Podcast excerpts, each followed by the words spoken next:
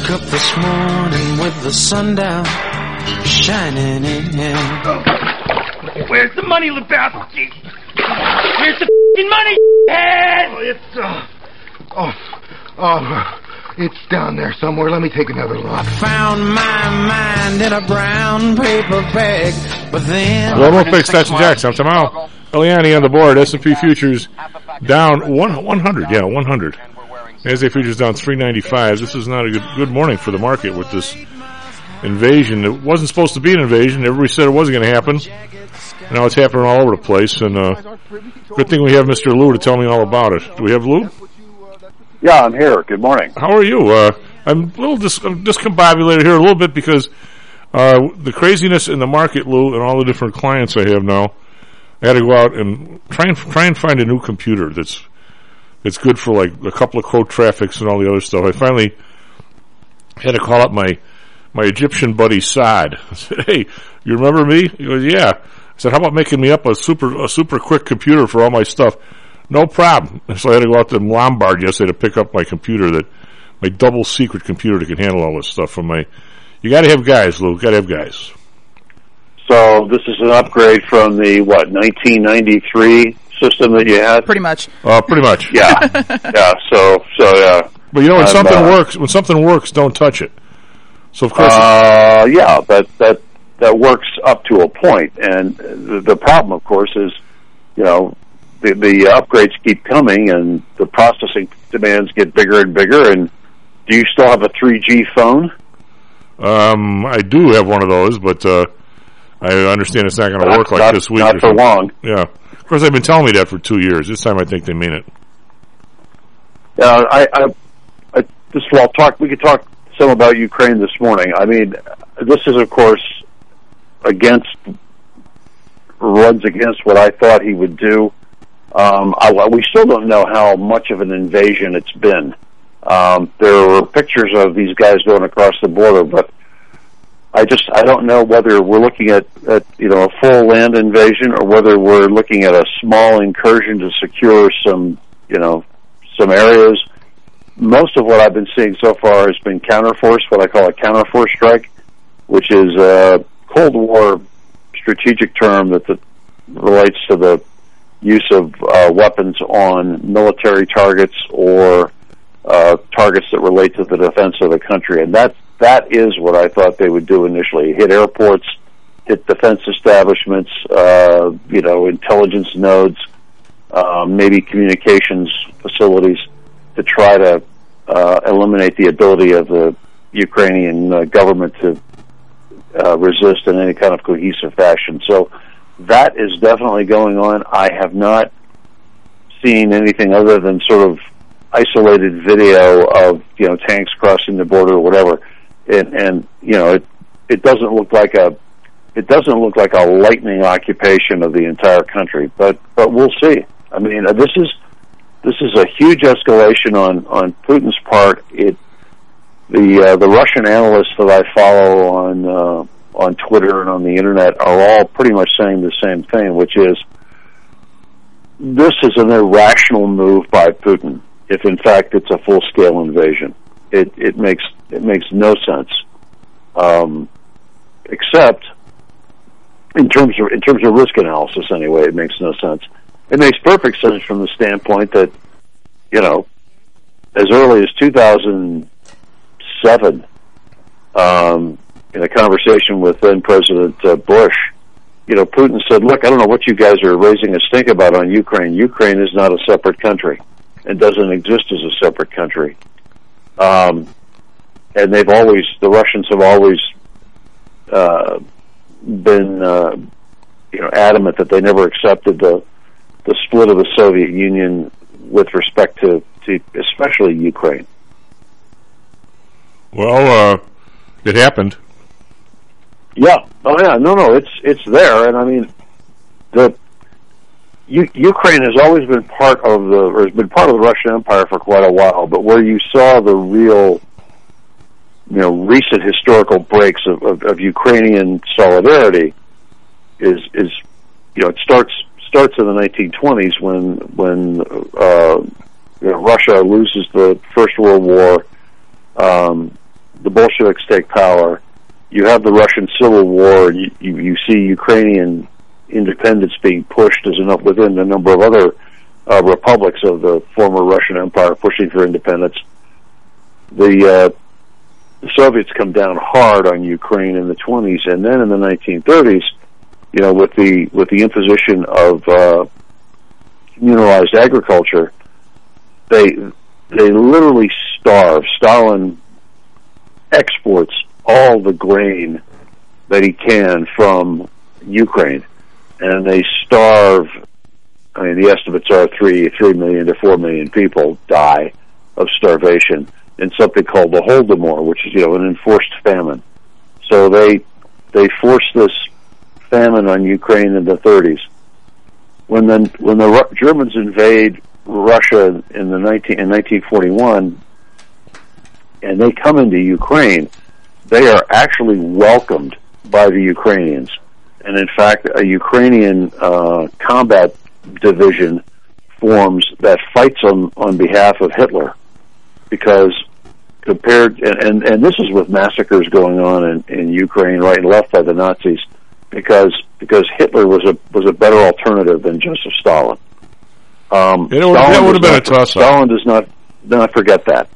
And in, in the late, after the war, he imposes another famine on, on Ukraine, uh, that was reported by Khrushchev and, uh, and a number of others. So, you know, I was in Kiev 20 some odd years ago, and and they or 20 no 25 years ago, and they have not forgotten. I mean, it was a very if you if you talk to, to residents there, they were very uh, they were very happy to be outside the Soviet Union, adamant that there would be a fight coming if they tried to the Russians tried to bring them back in, and so there's a you know there's a, a recent terrible awful history of of what happened there, and um, it it's been a it, it there, there were things that happened in Ukraine under under Soviet rule that are still within the memory of the Ukrainian people, and uh, they do not look at the Russians as you know anything other than a uh, you know a conqueror, an enslaving state, and a, and a, a place that uh, they don't want any part of. Notwithstanding their their very long history, the Russians, of course, see it entirely differently. They see they see Ukrainian nationalism as something that that fought on behalf of the Nazis. This is why this is why Putin keeps referring to Ukrainian leadership as Nazis and said he was engaging in denazification. Well, uh, you don't want to you don't want to mention to our girl Angelica that she's Russian. That that's fighting words. Oh no! I mean, if you if you any of those chief any of those republics, you know, it, the uh, Baltic states, Lithuania, Estonia, Latvia, uh, Ukraine, um, a number of other places, you you don't the, the Russian memory is a or, or memory of the Soviet Union is is a terrible, awful uh, memory that these people don't want to associate with in, in any way, shape, or form. And, and they see Putin, the former Soviet KGB agent, and uh, a guy who's been unabashedly in favor of reestablishing the Soviet Union in uh, in whatever form he can. They they see him as as a you know a nightmare. So, Why- so if you listen to you know remember I was talking to you last week about great Russian nationalism and the as the motivation part of the motivation for this. It if you listen to Putin's speech last week and the and the address that he gave uh, well, it was taped on Monday, but he, he gave it uh, last night. Um, if you listen to that, you hear all the echoes of "We're going to make the Russian Empire great again," and this is going to be, uh, you know, this is our first step in reestablishing our control over over our own destiny, and the West doesn't uh, understand us and, and is the enemy and is threatening us. This is, these are all themes that echo through through Russian history. Well, So- what is uh this is a, a monster question. I don't think you'd be able to answer it, but But this this is this is the I'm sorry this Right. is part of the answer and maybe the major answer in terms of why he would act this way despite the, the unbelievably difficult economic situation that it's going to force on his on his folks. And it doesn't seem like he's going to get much. I mean, he's going to constantly keep paying. But, but the part that well, one of the parts I don't quite get is one of the ways to stop this is if the Ukraine is has been independent now for a while. But instead of ins- instilling, I mean, person for person, man for man, woman for woman, the economy in Ukraine is probably better than it is in Russia, and it's a big place. So, why, after a period of let's say fifty years, they end up with the world's most corrupt government? Their economy pretty much sucks. They don't have any standing army when they used to have one. Uh, they used to be part of the Soviets. They don't seem to have any ability to protect themselves. I mean, wh- who was the name of that goofball that had that massive palace that stole all the money where Flynn was involved and Biden's kid was involved? The guy was stealing money from everybody. Yeah, that, that was a that was a pro. I mean, that was a pro-Russian group. Uh, that was Timoshenko, who I think was was you know fled the country to go to uh, to go back to Russia. Okay. Yeah, I, I- mean, let, let's let, let me. As somebody who did business in that part of the world in the '90s and early aughts, I, I will tell you that it, it it made Chicago look like an honest broker. It, it very much, very much reminded me of doing business in Chicago, with in terms of the in terms of the overall corruption, and that was endemic in Russia and in the Soviet Union uh, way before um, way before the breakup. I mean, it was almost impossible to do anything in in the in Russia in the 1990s and early aughts unless you bribed somebody. And I'm not I'm not sure that has changed. The bribery was very local then, but but you know it's still there. It's just done at a it's just done at a higher level.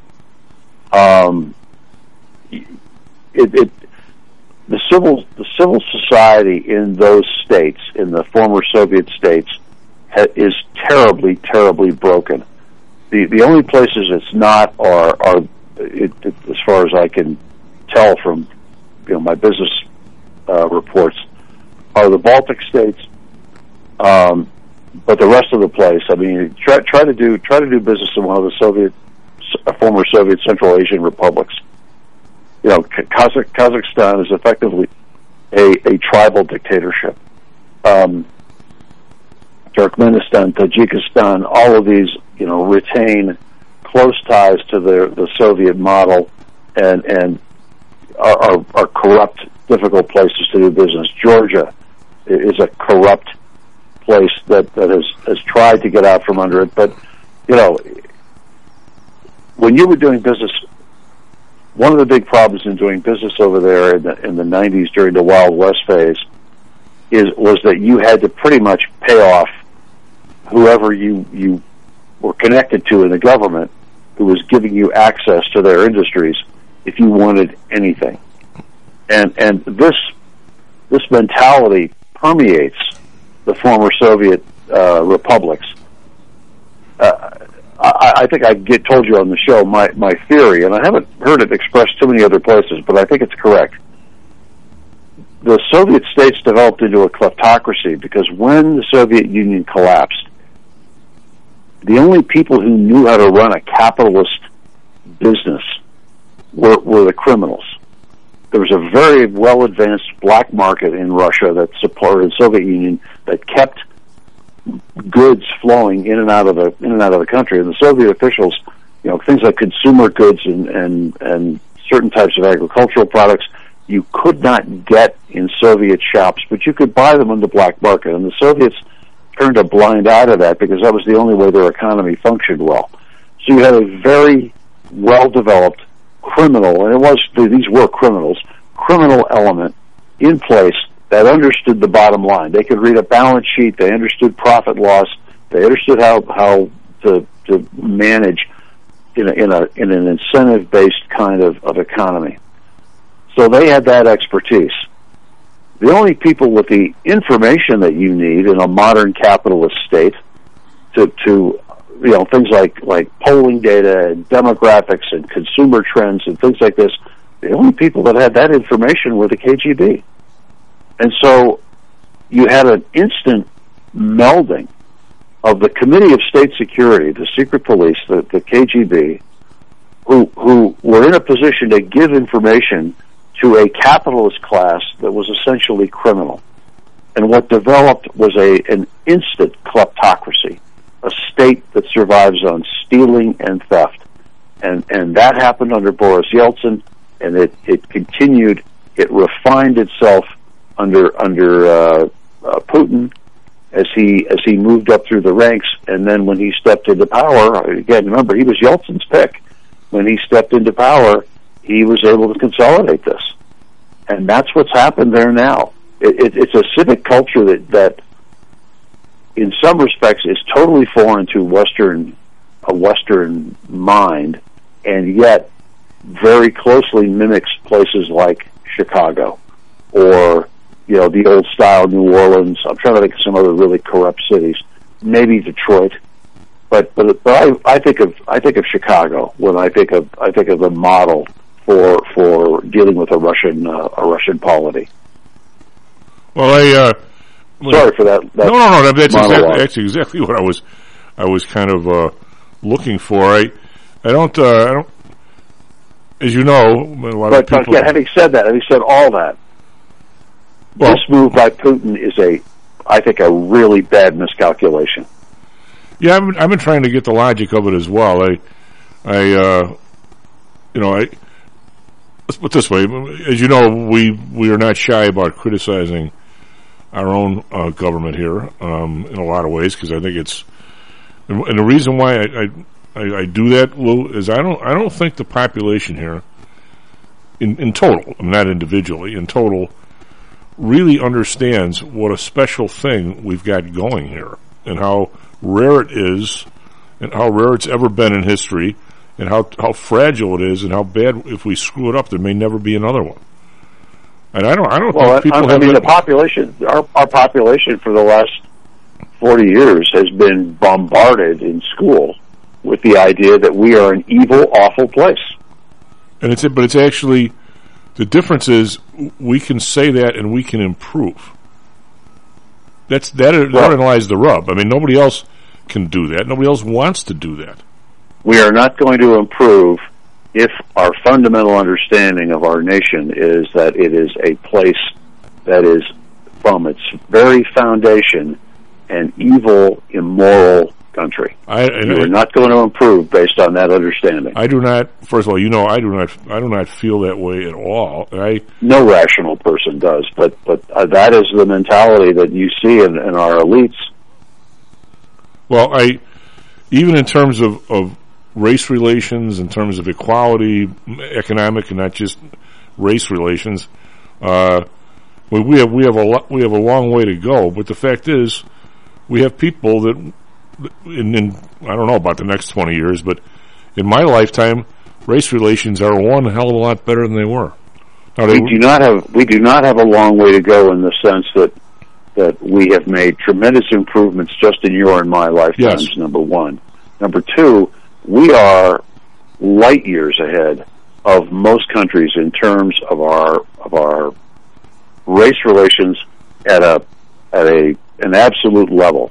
If you if if, we were the if we were the, the nightmare that the 1619 project uh, projects, you would not see the success of non-white minorities here in the court in the terms of Asians, in, in the court in the terms of Nigerians, in terms of Jamaicans.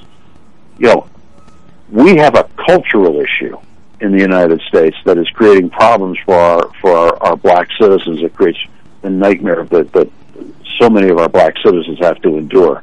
It's not a race problem.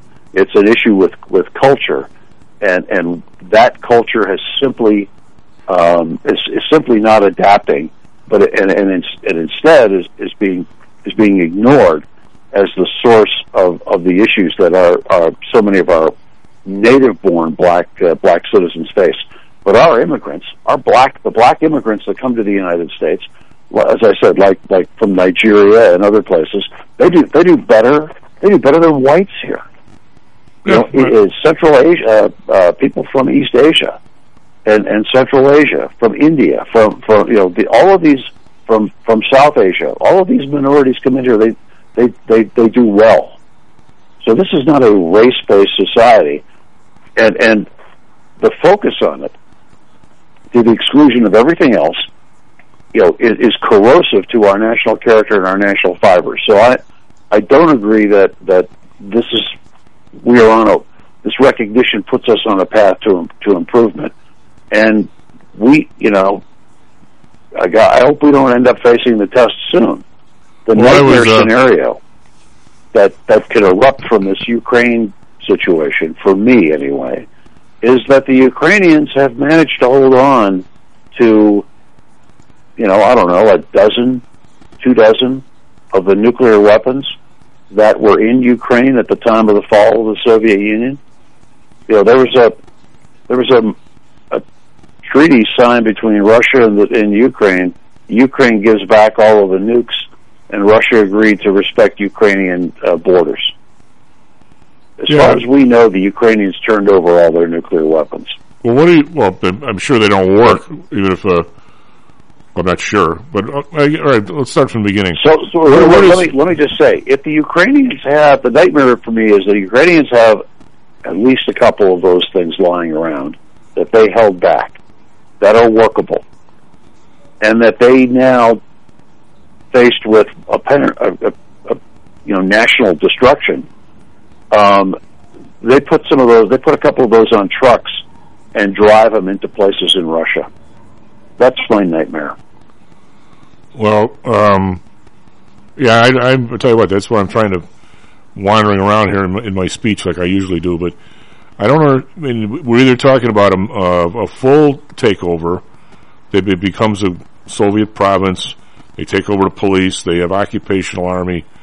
I don't know how he pays for that unless Ukraine has, you know, he just grabs all the, the grain and enslaves everybody and does what what Stalin did. I, I don't know that he has the manpower or the or the ability to do that, but maybe he does. I don't think they. I don't think they want to do that. Well, I didn't. I mean, the last two days, everybody's talking about how he just grabbed the two provinces and that's it. We'll see in ten years where he grabs two more, just like Crimea. And obviously, Right. That's where that's where I thought that's where I thought this was going. But and it, and it may still be going there. This may be a this may be a quick hit. Let's go in. I mean, they could what they could be doing, Chief, is is setting up a a, uh, a mechanism so that they could dash into Kiev with with special forces or airborne forces, grab the leadership of the Ukrainian government, bring them back to Russia, try them, execute them, and then um, and then install their their puppets and then pull out of there. Well, right now he's not. He's not really going by anybody's playbook other than his own. It appears. Well, we don't. I don't have enough information to tell Yeah. you what he's doing. I mean, so the the, the one the one thing I, I I do know about that I've seen in the press, and I watched this into the wee hours of the morning uh, this morning, is is again the counter force strike that I thought was was pretty was was pretty typical. I don't know what the you know there are people apparently crossing the vo- the border. I don't know what they're doing, and and we should we should be seeing that you know there's no there's not a video blackout or information blackout there.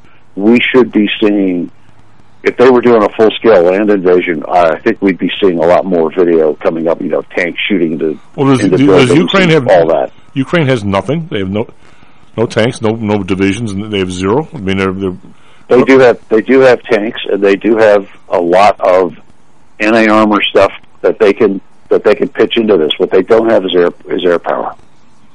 um, do you think they're going to fight? Yet they are fighting. They've already shot down at least uh, a couple of airplanes. They yeah they'll fight. The question is where they're going to fight. I suspect that they have identified choke points where the you know the Russian military will have to you know collect. Um, I could talk a little bit about the weapons that, that we've given them. Um, you know the anti-tank weapons that we've given them that, that NATO has, has provided them uh, will likely be effective against armored vehicles, and I would suspect that that, that stuff is being teed up now. Um, again, the lack of an air force is is a big deal, but I, Yeah. I, I think I've talked to you on the Well, show. when we come back, gotta go to break. When we come back, let's talk about if they were members of real members of NATO. How would this be different? What what what, what can anybody do? And by the way, what can anybody do now? When we, everybody wants to not to take them out of the uh, payments mechanism, you're still buying stuff from them. How do you take them out of the payments mechanism? We want, we'll take the gas the oil. We're not going to pay you. And let's talk about that. We can SP futures down 104 and NASDAQ futures down 415. And, uh, boy, sorry death yesterday. Gary Brooker, singer for Procol Harum, dies at 76. Talk about a, a, classic in the rock and roll community. We'll be right back. Stocks and Jocks. How much confidence do you have that your investments will make you wealthy? Do you truly know the odds? Welcome to Luckbox, the control freak's guide to life, money, and probability. Luckbox shows you how to gauge the likelihood of success before you commit to an investment or any other decision. And Luckbox is free for one year at luckboxmagazine.com slash jocks. Each new issue dives deep into the current investing climate, separates the signal from the noise with relevant trade ideas, and equips you with cutting-edge tactics you don't already know. Luckbox is the essential magazine for proactive investors who are hell-bent on pursuing life, luxury, and happiness through sports, fitness, travel, food, spirits, music, and a whole lot more. Smart investors don't bet on possibilities, they play the probabilities. Luckbox is $7.99 on newsstands, but you can subscribe for 10 free digital issues at luckboxmagazine.com slash jocks. Don't rely on luck. Get Luckbox at luckboxmagazine.com slash jocks. Hello, this is Tom Howell, the Chief. Confused about investing these days? I suspect you are not alone. Investing was never easy, although at times it may have seemed so. I think one reason behind the current concern, although maybe not explained as such, is how the fluctuation in the American dollar and the associated politics is affecting your investments and your wealth. It may not be enough to make some money in your investments. You may need now to make enough to exceed the amount that your leadership is depreciating the value of the dollars you've worked your whole life to accumulate. That same leadership has seen fit to maneuver risk-free interest rates to near zero. Providing positive risk-averse returns in a zero interest and declining real wealth environment is by far the toughest assignment I've ever had in my years as a money manager. I'm sure that a lot of you have heard that one way to possibly deal with this problem is to invest in so-called hard currencies like silver and gold. The idea being that they will retain their relative value in the face of devaluation of paper currencies like the dollar. To be honest, I have never been a gold bug. I've always had faith that having enough dollars and a good investment strategy was good enough. Now I'm not so sure. But I do know that if I did invest in gold or silver, I'd want to do it in the same manner as we do with PTI for investments in the market, with defined risk. If you feel the need to invest in gold or silver, we can do it using the same strategies that we use for our protected index program. No matter what you invest in, we feel that you need to know and control your risk. Find us at ptisecurities.com. That's ptisecurities.com. Is your business being challenged by the complexities surrounding healthcare reform or other matters related to human resources management? If so, then Cognos HR can help. A longtime friend and contributor to the Stocks and Jocks radio program, Cognos HR provides its clients with a perfect blend of strategic consulting and day-to-day HR management to drive overall improvement in business performance. Companies that join the Cognos HR family are better able to manage healthcare costs, enhance benefit offerings, and improve employee satisfaction by leveraging our access to Fortune 500 benefits. Our innovative onboarding and payroll technology, along with our constant attention to detail, enables us to provide the highest level of quality service to our clients. Now, your time and energy can be focused on generating business and increasing your bottom line. We'll take care of the rest. For more information, call us at 630 401 8810 or search us on the web at cognoshr.com. Cognos HR, Innovation in Human Resources, licensed in Illinois and Arizona. Stocks, jocks, Stocks and jocks. stocks and jocks. You are out of control. here, right now, right here, right now, right now. Well, welcome back, Stocks and Jocks. I'm T- Tom Howell. She's Eliani on the board. Boy, the numbers hit today are bad, bad. SP futures down 108. That's right, 108.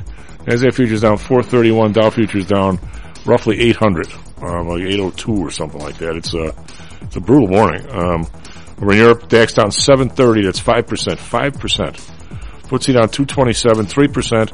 CAC around down 324.7 percent. I'm going to say DAX is down the most because those guys uh, are more tied into Russia with the oil and natural gas. Why they are, I have no idea, but they are. Uh, Nikkei down 478, 1.8%. Uh, Shanghai down 59, 1.7. Hang Seng down 758, that's over 3%, 3.2%. So, ouch across the board. Plus yesterday, Dow was down 464, S&P down 79, NASDAQ down 344. So it was a brutal day yesterday, followed up by even a worse day right now. Uh, bonds, uh, actually down, well, is a flight to quality as people go buy bonds. 1.86 on the 10 year. The Bund, uh, got, got whacked here almost nine basis points. They're down to 0.14. Japan down to 0.18. So everybody's fleeing the bonds here this morning. Oil, uh, In the U.S., West Texas up 642 a barrel, 98.52. Brent up 722 to 104.06. Natural gas up 24 cents, 868. RBOB up 15 cents, 288. So, uh, your gas is going to be very expensive this weekend. Gold up 46 bucks, 1957. Uh, silver up 71 cents, 25.26. Copper up 3 cents, 451. I've got people been long gold for a long time, and I guess I hope didn't really want a war to make me right, but uh, it looks like I'm right today. But I need a, didn't really want a war to let that happen. Uh, crypto down 2,500 bucks, 35,000 is Bitcoin, 35,134. Uh, I'm not sure what the connection there is between these things. I mean, I don't think they're worth anything to start with, but uh, that, that would just be me. I don't see why the war would make any difference in anybody else's view. But anyway, they are. Eliani, what do you got for us? Weather, sports. Good morning, everyone. Currently 6:36 a.m. on February 24th. Uh, let's start with sports. Uh, in the NBA, they're making a comeback after a five-game postponement due to COVID-19 concerns. The NBA will return to, uh, tonight uh, with Bulls playing ATL and Suns playing OKC. In the NHL, Coyotes lose to Kings last night, two to three, and Blackhawks will be playing New Jersey Devils tomorrow night. In college basketball, SIU beats ISU 90 to 69, and Arizona State will be playing Colorado Buffaloes tonight. Weather this morning currently 26 cloudy with a high of 29 and a low of 24. And in Phoenix, sunny 37 with a high of 59 and a low of 37. Traffic this morning is a little bit crazy. Uh, there's an accident at the Route 171's uh, First Ave exit ramp. I think it's the exit 20 ramp causing traffic between Highway 45 and Harlem for the time being. Traffic eastbound on I-90 between the 294 North Ramp and Lawrence. Traffic eastbound 94 between West Division and South Union. Intermittent traffic westbound on 94 between 130th and 59th and then between 43rd and Throop. Uh, traffic northbound 55 between the I-20 connector and Kedzie. A bit of traffic on Lakeshore northbound between the 55 North Ramp and Balbo and southbound on Lakeshore between East Monroe and East Roosevelt. So please be careful driving this morning, everyone. That's all I have for you, Chief. Boy, I, you, your next job could be up in a helicopter, just rattling off the traffic. I do my best. The uh, um, I'm going to run this one at you, Lou. Um, see if you know where it came from, and see if you think it still applies. And although my eyes were open, they might have just as well been closed.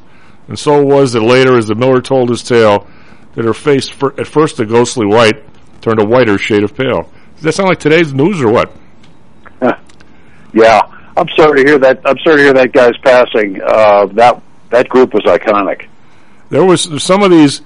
I've gotten my my buddies have uh, have rousted me into this a little bit, but you go back and read some of these these rock lyrics. You wonder, talk to about a special talent or a special brand of drugs or whatever it was. You read the, the lyrics of like this thing is a whiter shade of pale. You read White Room. You read those stories, some of the Moody Blues stuff. My God, even even, the uh, train they call the city of New Orleans is is massive poetry. It's not just you know the same Oh, line yeah. over and over again. I mean, I don't know how those Well, guys I- even remembered it to sing it in some of the drugs they were on. I remember the uh, first time my my mother, uh, I, I had just bought a new Simon and Garfunkel album. I think in '69, I think, uh, or uh, maybe well, whatever Bridge Over Troubled Water came out, and the Boxer was on it, and I was listening to it, and she stopped and listened to the lyrics. She said, "Holy cow, who who wrote this?" Yeah, And I, I said, uh, the Paul Simon. She goes, but he hasn't lived enough life to have that kind of insight into, you know, despair and and you know emotion. And I said, well, you know, he, he, he's got a he's got a feel for for something. But yeah, uh, so so I have a friend of mine who I studied with uh, in uh, law school, and he was a, a Russian studies uh, guy like me and he made a really good case that Stairway to Heaven is about uh, is about Russia, and and you know the Russians looking toward the West and trying to trying to merge a distinctly Eastern kind of culture with with a, a Western worldview. It, it, it if you if you read the lyrics, it, it you you could fit it you could shoehorn it in there and fit it uh, fit it in there. Now, what is it when, I have a um, well, an acquaintance on the trading floor, and uh, they were they were and he's a bright guy. Went to Michigan, played ball for Bo Schembechler. He's an attorney. I won't hold that against him. Um, but one one of these outfits, uh, outfits, one of these countries, sort of like Ukraine's kind of uh, the places that had no, you know, no history of democracy, all of a sudden, you know, the the, the stupidos here think, okay, now we'll just go in there and have an election and everything will be cool. And uh, the guy says to me, you know, damn, I don't, I don't understand our, our logic here. They have they have no history. There's no genetic history of a loyal opposition, and there's no genetic history of when you lose, you leave. You feel you real- you realize what your party did, did wrong, and you try and come back and win the next time. Because if you don't have any history of that, how do you how, to have voting places? What good does it do? I mean, uh, how? I guess the uh, and I'm wondering if we're kind of losing that here a little. I mean, I, in Chicago, you you never had it really. I mean, uh, um, when you know everybody half the half the stuff is uh, uh, one person's running. There's nobody running against them. I mean, it's you know it's it's crooked as can be even till today. But I mean, just that whole idea how rare that is. I mean, it's I don't know. I guess it's the English from the Magna Carta on down, but there's not many places in the world that have any idea what that's all about. I mean, I don't. Well, I, I would I would suggest I, I agree with you, and I would suggest that you can add Canada to that mix now. Absolutely. And and what happened what happened in in, uh, in the Canadian in the Canadian government? I I do note that Trudeau, who who apparently uh, got probably got a phone call from uh, from some people south of uh, south of the uh, Canadian border, uh, who said, you know, you're you're screwing up by the numbers, Jack. You better uh, you better shape up. I mean, they've revoked that emergency that emergency uh, declaration for for what? What was the whole purpose of that thing? They they stake out and and basically enact a fascist authoritarian statute reserved supposedly for circumstances that affect the Canadian entity polity, the Canadian national existence. They invoke that over a, a civil disobedience exercise that could have been could have been cleared, you know, with, with just local police power. They they force the, they force their cronies in the Parliament, Canadian Parliament, to vote to support it. They whip everybody into shape on that, so they get a majority vote in the Parliament to to support it. And then what? Three days later, they revoke it. It, it they, they I two things are happening right now in Canada, and and neither one of them are good for for the party in power. There's a run on Canadian banks, and and I I don't know how significant it is, but but everybody that I've talked to and the stuff that I've been seeing indicates that Canadians are moving their money out of Canadian banks as fast as they can, and getting it outside of Canada, because because everybody the the the reach of the authoritarian uh, hand in Canada has is is now going down to people who contributed, you know, twenty bucks, twenty bucks Canadian, not even not even twenty dollars in real money, twenty dollars Canadian to uh, you know to to the the truckers are suddenly finding themselves without jobs or found their bank accounts frozen, um, and, and uh, even if you weren't part of that if you're if you're holding money in a Canadian bank, you think to yourself, I, "It could be me next." What what innocuous thing would I do that would that would get the government fired up?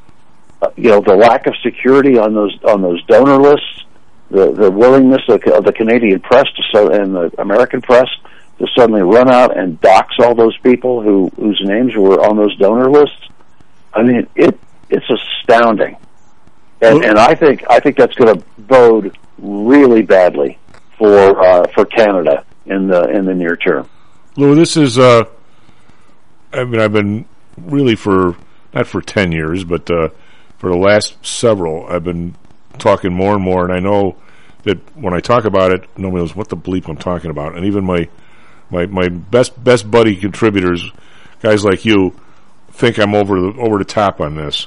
I've been relating to everybody what is happening in our business as as the as the canary in the coal mine and what these I don't know who these people are. Well, I, I don't know where this experiment is coming from, and I don't I honestly don't. But the the the the push down from law enforcement, from what government can and can't do, and uh, down into the the, the bowels of uh, banks and securities firms and people, where they're forcing you, us, to, to take action on people that is, is, totally beyond any kind of constitutional rights anybody has. I mean, the fact that we have to investigate people overseas when they open up an account, we have to make sure their driver's licenses match up.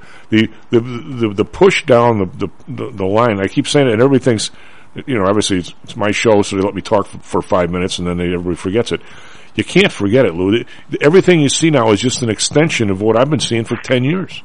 This is Chief, Chief, you and I have had discussions before about what I call the bureaucratic mindset, the, which which looks to aggrandize its personal power within the, the confines or within the halls of, of state authority. And if you need any further example, I mean, you have a, you are living an example, but but just just look at what the Centers for Disease Control, and and remember, from day one, I told you that Anthony Fauci was a bureaucratic hack. Uh, you know, back in, in 2020, I was saying that when this thing started rolling out. If you look at what CDC was doing, and the fact that they were oh, have been and are still withholding the information that they have about the about the uh, vaccine, about COVID, about the impact of masking, all of that, about the deaths and and the, the statistics on who had COVID versus who was dying from it, all of that information was withheld because it was not consistent with the bureaucratic narrative. It didn't serve to bolster Anthony Fauci's position and and Walensky's position within within CDC.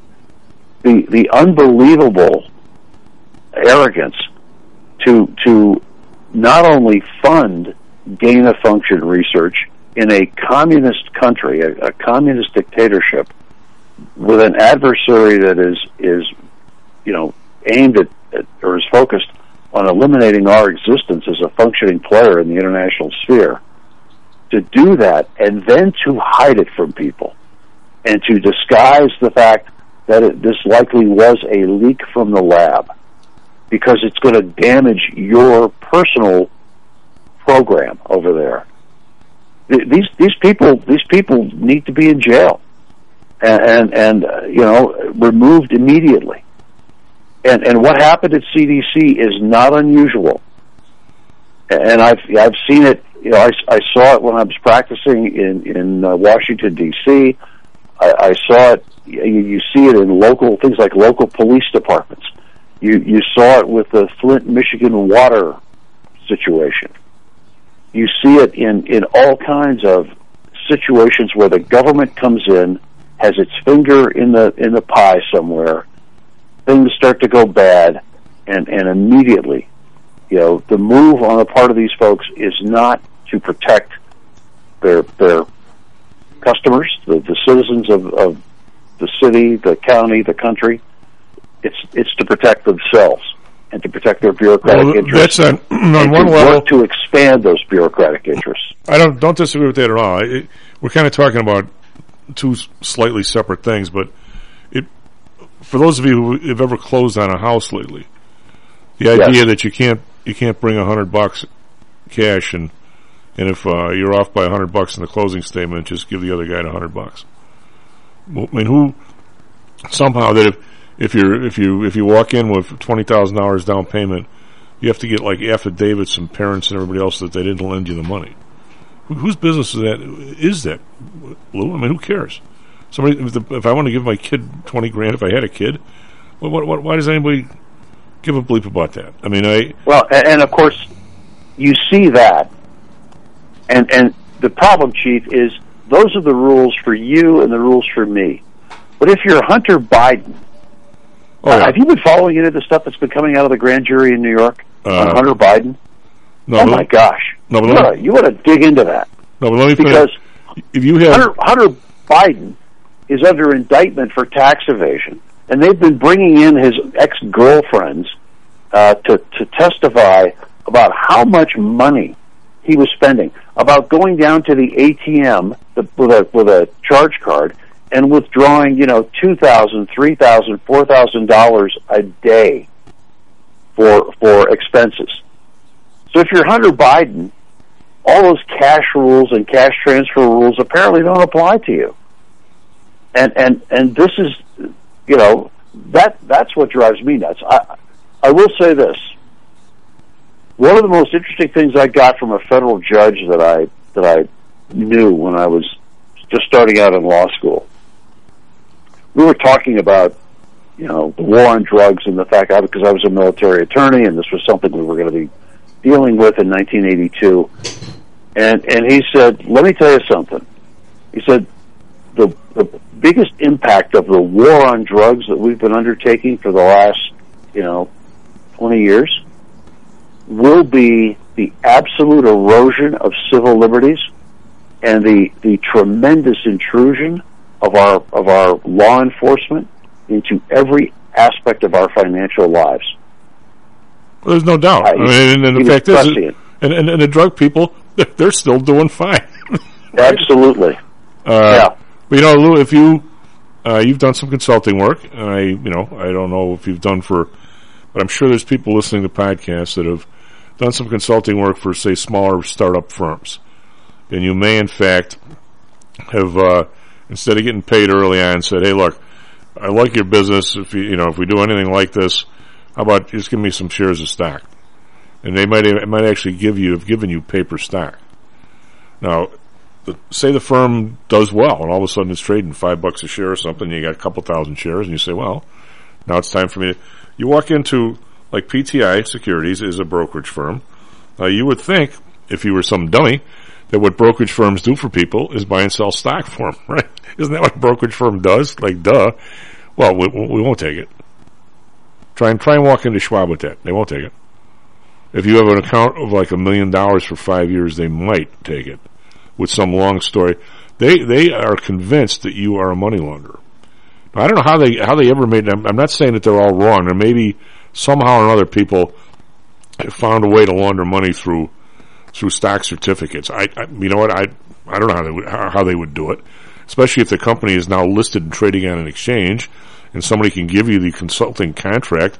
I Lou Michaels did this in lieu of a hundred thousand dollar payment. The guy gave me, you know, thirty thousand shares of stock that was trading for you know a, a thousandth of a cent at the time. I, I, why why can't I believe that, Lou? I can't. I can't. I can't sell that for you. You're you're going to go like like like the, like like one of the homeless people from firm to firm trying to find somebody to sell it, and you're not going to find anybody because now you are you are considered to be a money launderer. Where, where does that come from? And and how does how does the government force me to tell you that? I mean, that's not my job. My job is to sell stock for people, and I don't, I don't assume. Why, why, why, am I supposed to assume guilt? If every time somebody walked in to buy a McDonald's thing and you flipped the guy ten bucks, which now ten bucks, for him to say, "Man, I don't know where you got that ten bucks." How do I know you didn't it, steal it? You know, I mean, what? So, so it's it's interesting. It's an interesting aspect of our of our regulatory state that this is a that these are requirements. There was a big push under the Obama administration to um, require firms to basically rat themselves out. If you were going to get a government contract, or if you were going to bid on on some kind of work, or if you were a company that found itself doing government subcontract work, the Obama people wanted you to send them a declaration detailing every possible violation of federal labor and employment law and and every violation of um, workplace safety law, every violation of p- potential securities laws that you could identify. And I mean, at some point, somebody woke up and said, "That's a Fifth Amendment violation. You've got a right against self-incrimination." But and the government can't make it a condition of business that you have to violate that right in order to do business with it. But but the push in these agencies is to is to force that kind of that kind of disclosure to force you to become you know to, to do your public confession so that they don't have to do the work. Well, they also the, the stuff that the government can't do, like the Trudeau, like the illegal search and seizure and stuff. They're essentially driving down the chain into the four and five businesses. I mean, there's only a few Canadian banks. So if, if Trudeau is going to tell those people, you got to you got to go out there, and if you see somebody in the street, you got to freeze their account. I mean, they're not going to say no. I mean, it's not like there's no, you know, hundred right. banks like there are in Illinois where somebody might say up yours. Uh, you know, but there- there- it's not going to happen. I mean, there's only, there's only a few, and your your nose is firmly up to behind that government up there. So if you're Royal Bank Well, of Canada and, or and they did, and they don't have they don't have legal recourse. They don't have a court system because they're not they're not a federalist system and a constitutional system. They don't have a recourse to to a, a Supreme Court that might come down and say, "Yeah, I understand that you want to do this, Mr. Trudeau, but you're a jackass and a fop, and we're not going to let you we're not going to let you get away with it." Where's- that's not where's my- option there. Where's my legal recourse if I want to sell your 2,000 shares of a legitimate stock? I don't, I don't have any new to you. Uh, probably, probably not. Although I don't, uh, I, I maybe some creative attorney could come up with a with a basis for it. But but regardless, yeah, that those are those are the issues. But I don't. I don't. I mean, I don't understand how. I mean, I've done a lot of things I don't understand, but I don't understand how if the SEC wants to do that, well, for God's sake, have the balls to put in SEC declares all paper stock certificates null and void. You take the backlash. Don't force it on me. Well, Go ahead and that's, that's that's the genius of the regulatory system we've got is that it co-opts. You know, as you as you so aptly noted, this is beyond the government's capacity. So what we're going to do is we're going to force the private sector to do it. Even more frightening is a significant portion of the private sector will willingly do that, Chief. Oh, sure. Well, I mean, They will, they will happily do You, it. mean you? They will happily suppress speech. They will happily suppress transactions. Yes. Well, you, you articulately put together the the situation over in Ukraine, and I'm going to bet I'm going to bet somewhere whatever Putin's plan is, the the deal is the Ukrainians will say let let us alone. We'll be under your thumb to some extent. It's just like here in Chicago when they let the bars go and restaurants reopen. They could have they could have said, you know, you, you give it, you know, face mask, anal swab test. They could have said anything, and just just to open the front door, people would agreed with it. Would have agreed with it because it was better than what they had. I mean, if you put put people in an awful corner, they'll agree to anything. I mean, Well, yeah. And I think that's probably somewhere we don't know the extent of what he's looking for from these people, but I suspect somewhere along the line he wants them to genuflect to him, right? Personally, Well, he wa- yes, he wants he wants Ukraine back under Russian control. under his control. Yeah, or whoever whoever, t- But he whoever equates- succeeds him. Yes. But he equates the two. He is Russian. Yeah, in his mind. yes, oh, absolutely. Russian national interest. Yeah, this is this is very you know this is very reminiscent of you know 1935, 1936, 1937. You know they had an Anschluss. The Russians have, have executed an Anschluss in Belarus.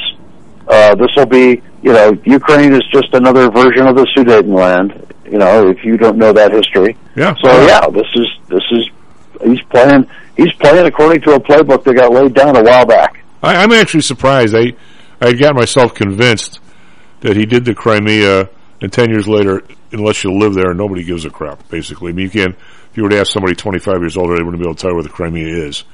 Uh, and I thought he was going to do the same thing with two more province provinces, and then ten years from now, the provinces next to those two will be Russian people speaking, and and they'll make the case that they're going to want to be in Russia, and they'll move a little further. I thought this was going to be a gradual thing, but is he getting old or something? He's got to do it all at once. I, I let me give you a, a, a thought here. I think he looks at this right now as a situation where NATO is about as weak as it's going to get, and that and that there's a recognition on the part of at least the American defense establishment, if not the American military leadership, that we've got to improve our operations. He's got about as much military superiority or military capability vis-a-vis us as he's going to have, and and this is the time to make this move. I think I think that's part of the calculation because we are in the process of rearming, and we are in the process of introducing weapons that, that are going to are going to create real problems for for Russia. Um, so are the Chinese, for that matter. I think he looks at this as an opportunity. The United States is weak. We have a we have a, a president with incipient dementia. He is his advisors are all ideologues focused almost exclusively on domestic policy. They don't care about foreign policy. So so the the reaction here for him is is although it'll be it'll be significant, in terms of potential finances. He's betting that given the, the we've turned off our oil production, he, he's betting that the world cannot run without Russian oil, and and so whatever ultimate ramifications of this for him, they're not going to be as significant as they would be a year from now. Well, if you talk to him, you might want to mention he could he should pull that buffoon ambassador of his off, off national TV. God, what an embarrassment that guy is looking down at his play cards every time he says something. Oh yeah. Well, that was at that National Security Council meeting. By the way, that's unprecedented for them to televise that. On the other hand, look at who we sent to Ukraine to give incoherent statements about, well, this is what's going on. I swear to God, every time the vice president is asked a question, Oh. her answer sounds like she's giving a book report on a book she hasn't read. It's uh, the prepar- the lack of preparation, even what a little bit I see, is startling. I don't I don't know if it's I don't know if it's lack of prep anymore. I I just think it's you know she was selected based on her her gender and her race and she's she's just not competent. Yeah, except there's all kinds of very competent black ladies around. I don't know why did we end up with this one. I don't know. They could have they could have picked you know, of course she wasn't going to do this because she's a personality force of her own. I think they were not just looking for someone who was at, well, uh, strike that. I don't know why she was selected, Chief.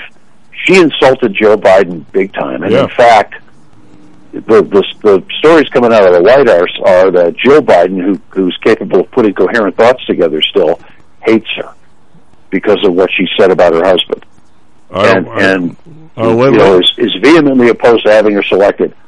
I don't know why they picked her as vice president. I know- but she is a disaster every time she gets up on a public forum and opens her mouth. without being any, we got a dash here. Without being sexist at all, I know several powerful men that have been, shall we say, wronged by people and, and some type of law enforcement, and I could d- delay names. And as time went by, the guys, you know, let bygones be bygones. Their wives never did. Oh no, and and I, again, I just that just militates in favor of not of not picking her. I don't know why. You are absolutely correct. There are a gazillion competent people, political people that he could have put in there that were minorities, female, that that I would have looked around and said, "Geez, I, this is terrific." Well, you know, smart move. Yeah. He specifically did not do that. He went for the the weakest link of all those presidential candidates. She did not get a single delegate. She's she she couldn't run elections. She was unlikable. She got to her position in California by means unrelated to legal talent or mm. political acumen. That's being very politically correct, by the way. well, I mean, I've already stuck my foot in my mouth five times. All right, we- I we- we didn't gotta- want to get it any further. Lou, we, we got a dash, buddy. Uh, take care of yourself. SP futures down 105, NASDAQ futures down 428. Be right back, Mr. Dan Janinas and Mr. Alan Trash. This self-directed trading is a lonely job. Online trading is not as easy as point and click. No, it's not. Everyone, even professionals, need to share ideas and think out loud every now and then. That's what I like about PTI Pro Direct. Their staff of former option floor traders really helps me choose the right strategy for trading option volatility and plan the time decay for my covered writing program. Yep, nothing can replace years of trading experience to stop you from making that dumb trade and for saving a few bucks. We've all been there and done that. yeah, I have access to all that great trading advice and experience for just a penny a share for stocks, one dollar for equity options, and one dollar minimum a trade. Our clients at PTI Pro Direct can call when they need a little help on a trade or just to talk about the market in general. We trade every day. We love this stuff. That's what I like most about PTI ProDirect. Cheap prices, along with great advice from real floor traders. It's the best of both worlds. Tell your friends. That's PTIProdirect.com, PTIProdirect.com.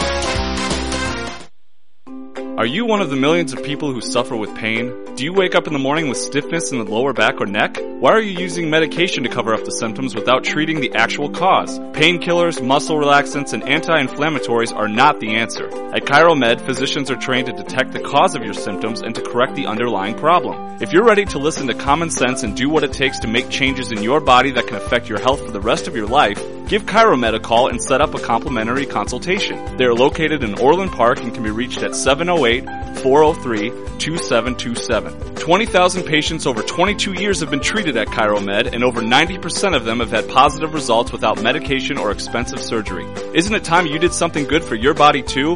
Give ChiroMed a call, 708-403-2727. That's 708-403-2727. Let's get you pain-free and living again. Hear ye, hear ye! The Homer Broadcasting System is on the air! Stocks, jocks, Stocks and jocks. stocks and jocks. You are out of control. Here, right now, right here, right now, right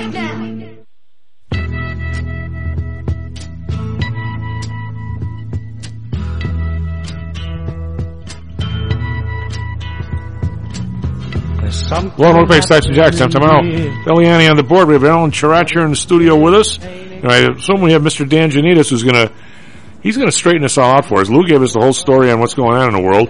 Not so sure that Okay. was, not so sure that was, uh, such a good story there. Uh, just remember, we had, uh, we had a, uh, do you, uh, Dan, do you subscribe with this? And although my, my eyes were open, they might have just as well been closed. Um, you know, I I, um, I I definitely think we have to. I didn't hear Lou um, earlier, but I do uh, think that we're. You know, I mean, I came. I was thinking that today we'd be talking more about the Fed, but I think the uh, situation in the Ukraine is kind of exacerb- exacerbating our need. You know, the Fed's need to uh, raise rates, and um, we're going to be seeing. Um, you know, we're already seeing uh, oil. Uh, Brent is up at, at over over 104 today. Um, we're seeing a lot of uh, you know a lot more volatility in the market. Obviously, we've seen volatility already. We, we, you know, we've seen a lot of volatility both in in interest rates, but uh, you know, obviously in the equity markets.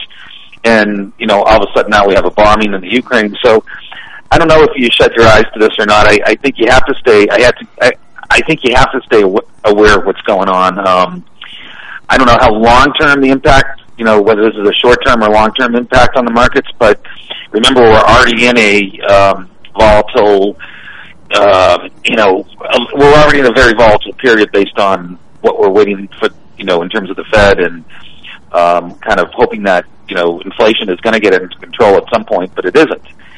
So, um, I guess the way, uh, the, you know, the way we invest is the way we always invest, and this is a good environment for our strategy. It has been. I mean, we actually had, you know, year to date, we are flat to up 1%, um, which doesn't sound great, but when you compare it to the equity markets, it's, you know, it, and, and the fixed markets, it's actually pretty good. One thing that we've seen, if we want to first talk about bonds, we've seen a flight to quality. So that's why rate, rates have come down and the flight to quality has been exaggerated um, with the actual, I think, you know, some of the circumstances um, that are going on um, in the Ukraine. But, but in terms of ideas that work well in this environment, um, you know, we had, we've talked on and on about REITs. We talked about uh, global self-storage in particular. That stock was up more than 3% yesterday. Um, it's been a real steady eddy here, paying a 6.5% um, dividend. Uh, this is a company that isn't, you know, it's not necessarily immune from, from, you know, everything going on in the world, but I'd say that they are, um, you know, not dealing with the labor shortages or the supply chain issues. They're well managed company. They're relatively small, and sometimes these small names um, perform very well in environments like this because they're not highly correlated with the market. Another name that I've been saying um, that I still like, and it's still one of my favorites, is Thunderbird. Stock has come down, but it was up two percent yesterday. Another name again, same circumstances, a media company, uh, ticker symbol THBRF. Um, this company is, um, again, not uh, being affected by labor shortage. They um, have done a terrific job in retaining their people, not being affected by supply chain, and not really necessarily being affected by what's going on um, in the geopolitical world. So, so there are ways to invest in this environment. There are names to hold on to in this environment. It's not a time to, to sell across the board. It's a time to, you know, I think to start adding. Um, and generally, when the bad news is out, is when, um, as you know, we have some of the best opportunities. One other area that I that um that's kind of gotten somewhat overlooked, but I've consistently mentioned it because it's my background, is high yield and high yield in general. I think is looking more and more attractive. Um, I've always said that high yield managers, not because I I started out as one, but I've always said that they have the advantage of being, you know, sort of understanding both the equity markets and the and the fixed income and in the um, bond in the uh, stock markets because we have to do the research on the companies, but we also have to understand um, interest rates and, and potential um, interest rate risk. Well, high yield, the spreads have widened out to 360. And we talked before, when we were talking before, the spreads were at around 280. And what that means is you're getting 3.6% more than the comparable U.S. Treasury. Well, if you're buying a two-year, um, you know, it's trading at one and a half, uh, you get another three and a half on top of that. That's giving you 5%. Um, so for a short-term bond, you, you can get a pretty good yield. One of the things about high yield also that makes it uniquely attractive now is the large percentage of energy companies that are in the high yield universe. You know, relative to uh, there's a much higher percentage of energy companies in uh, amongst you know in high yield as there as opposed to um, you know say in the S and P. And I'm talking about percentage wise, you have a larger allocation. Uh, these companies have their balance sheets are looking a lot stronger than they were, um, you know, a decade and a half ago when we were we had some concerns about um, you know the the high yield in general. Um, today we don't really have those concerns. We don't have concerns about defaults. So high yield is attractive in here. You know, we've talked about HYZD. Um, that's the it's a high yield index that has a zero duration. It basically um, uh, hedges out the interest rate risk. So there there are opportunities here. There are definitely names to hold on to to stay stay in. Um, a couple other names we talked about are floating rate note funds like uh, VRIG um, and FLRN. Those are two ETFs that invest in short-term floating rate. That means they participate when interest rates go up, and those have held in nicely um, in, in this environment. And I'm going to give you one specific name today, um, which I think um, kind of sums up what, what I'm talking about in terms of high yield. And it's a name I've mentioned before. It's a company called Amtru- Amtrust Financial, and their um, ticker symbol is AFSI. It's a S, And they S, SS was in Sissy Sissy? AF uh, AFSI. Yes. Oh, no, so A, A, A Frank Susan. Right. A Frank Susan Igloo. Okay. and uh, six six and one eighths of August fifteenth, twenty three. So here is a bond that is has a one and a half year um, maturity, has a duration that's shorter than that, and it's probably closer to a year, a little over a year, um, and has uh, you know at par it's around you're going to get around six percent. It's trading around par, a little higher. Um, you, know, you can buy it at a slight premium and you can you can lock in you know a nice six percent for the next year and a half. Um, and that's uh, an example of you know where you're getting the extra yield and high yield, um, you know, in high yield bonds. And this is not a name that's going to be where you're going to see a lot of volatility um, based on what's going on in the um, in the world right now, in the geopolitical world. So that, those are a couple names, and I, I think we have to remember in, the, in an environment like this that we have to still continue to move forward. Definitely not a time to sell. Um, if you're in, you know, if you're in the equities, I think um, that have been hurt, you, you might be looking for an entry point. If there are certain names that are, or certain sectors, you know, we, we've talked about the um, infrastructure. I don't think infrastructure is going away. Um, I think in the very short term, we're having some issues um, with supply chain, but I think infrastructure, there a lot of money was put into that, and it still hasn't been spent. It's still sitting there waiting to be spent. Um, and you know, as we said before, if we had this meeting before, um, you know, last week, I would have. I mean, you know, at the end of last week, I would have still said the same thing I was saying last Thursday.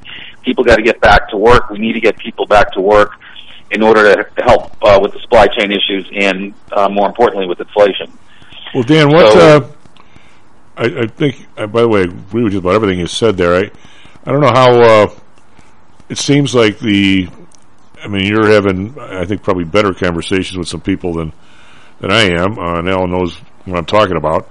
Um, you, you have people that, uh, I think the hardest thing for me to do, because I, as you know, I have a pr- protective program, and I'm always looking for people in the best of times to have some some sense of protection, especially if you're if you're older and you have, uh, you know, maybe you're not working, but your your your nest egg is now pretty much that's it. I mean, I, if you're 25 and you got five thousand dollars in a, munis- in a munis- uh, mutual fund and you're putting in a hundred dollars a week, I'm not going to tell you to be protected. You don't need it. I, mean, I don't believe. Absolutely. But the hard, the hardest thing in the world for me, the hardest conversation to have, is if somebody's got Amazon at like thirty four hundred and he, and he and he won't listen to you, or he or she won't listen, won't listen, won't listen.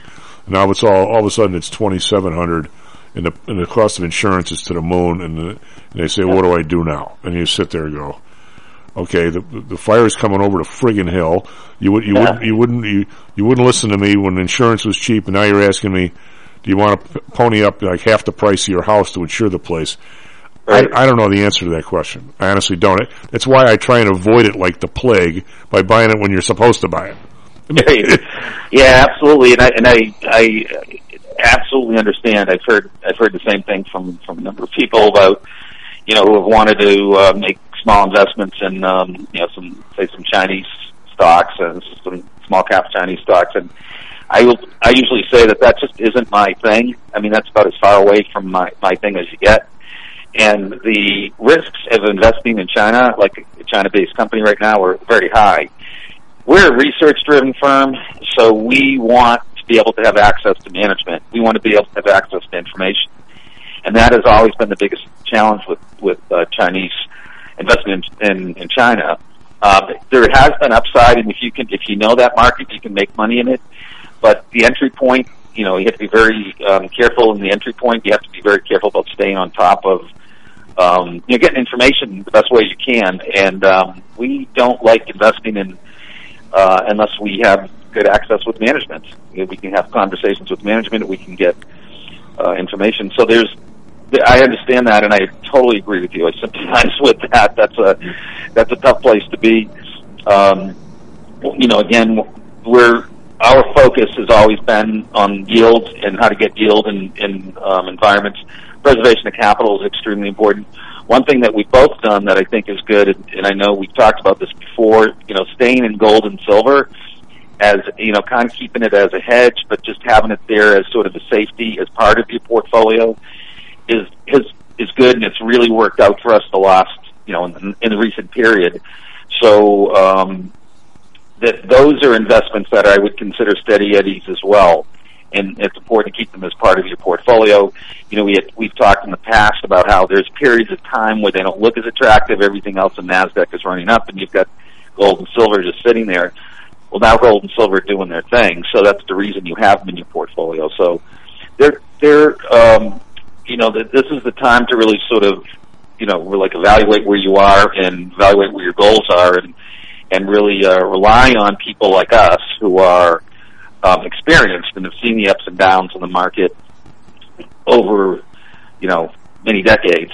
So we're, um, you know, the, the uncertainty that we're seeing in the market creates opportunities, um, and it, but it also maybe gives you an opportunity to consider, you know, if you're close to retirement, um, making sure that you're in the right place. But Dan, to be- sort of following the herd. to be fair to the rest of the people on Earth that have been around in this as long as it's been a solid, even more than twelve years before we've Yeah. seen a a sustained, you know, a, a decade from now the market will be below where it is now. It, it's happened twice in my lifetime, but it's been a long time.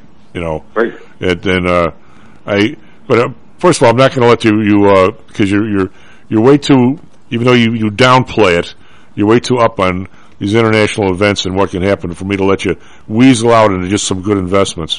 What what when now the things that are on the table, uh, nobody seems to know. Like Lou was saying, he couldn't really figure out what the the extent of the invasion is. Whether it's just knocking out stuff that could hurt the Russians or whatever. Uh, says it doesn't really look like a massive. We're going to take the place over and hold it for a hundred years type thing, at least yet. Uh, now we're talking about a couple of sanctions on Russian banks. Okay, so we also have the Germans in their infinite wisdom closed closed down their coal-fired plants and their nukes. So now we're very dependent. French not so much. They still got a bunch of nukes. Uh, so they've got the DAX down five percent today. Now, if you if you and we're talking about payments mechanisms, but we're still. It's not like people are saying we're not going to buy any of your stinking gas anymore. No, we're going to keep buying it, but now the way maybe we won't pay you. I don't know if that's going to fly. I mean, there's all there's there's things that are happening now. I'm, I'm trying to figure out. Last night when um, the market closed, I figured this is a bad day. Maybe better tomorrow. Clearly, that's not happening. I mean, it, there, there's an there's an arrow I missed, right? And, it, and it, it got through to the strong box, shall we say? Now today, Yeah. in what in what's today's arrow? Is is, is some idiot going to close some Russian bank just when they owe some U.S. bank a bunch of money and they're not going to get paid? I mean, I once this starts to happen, it's almost impossible to try and figure out where the next arrow is coming from. I, I think.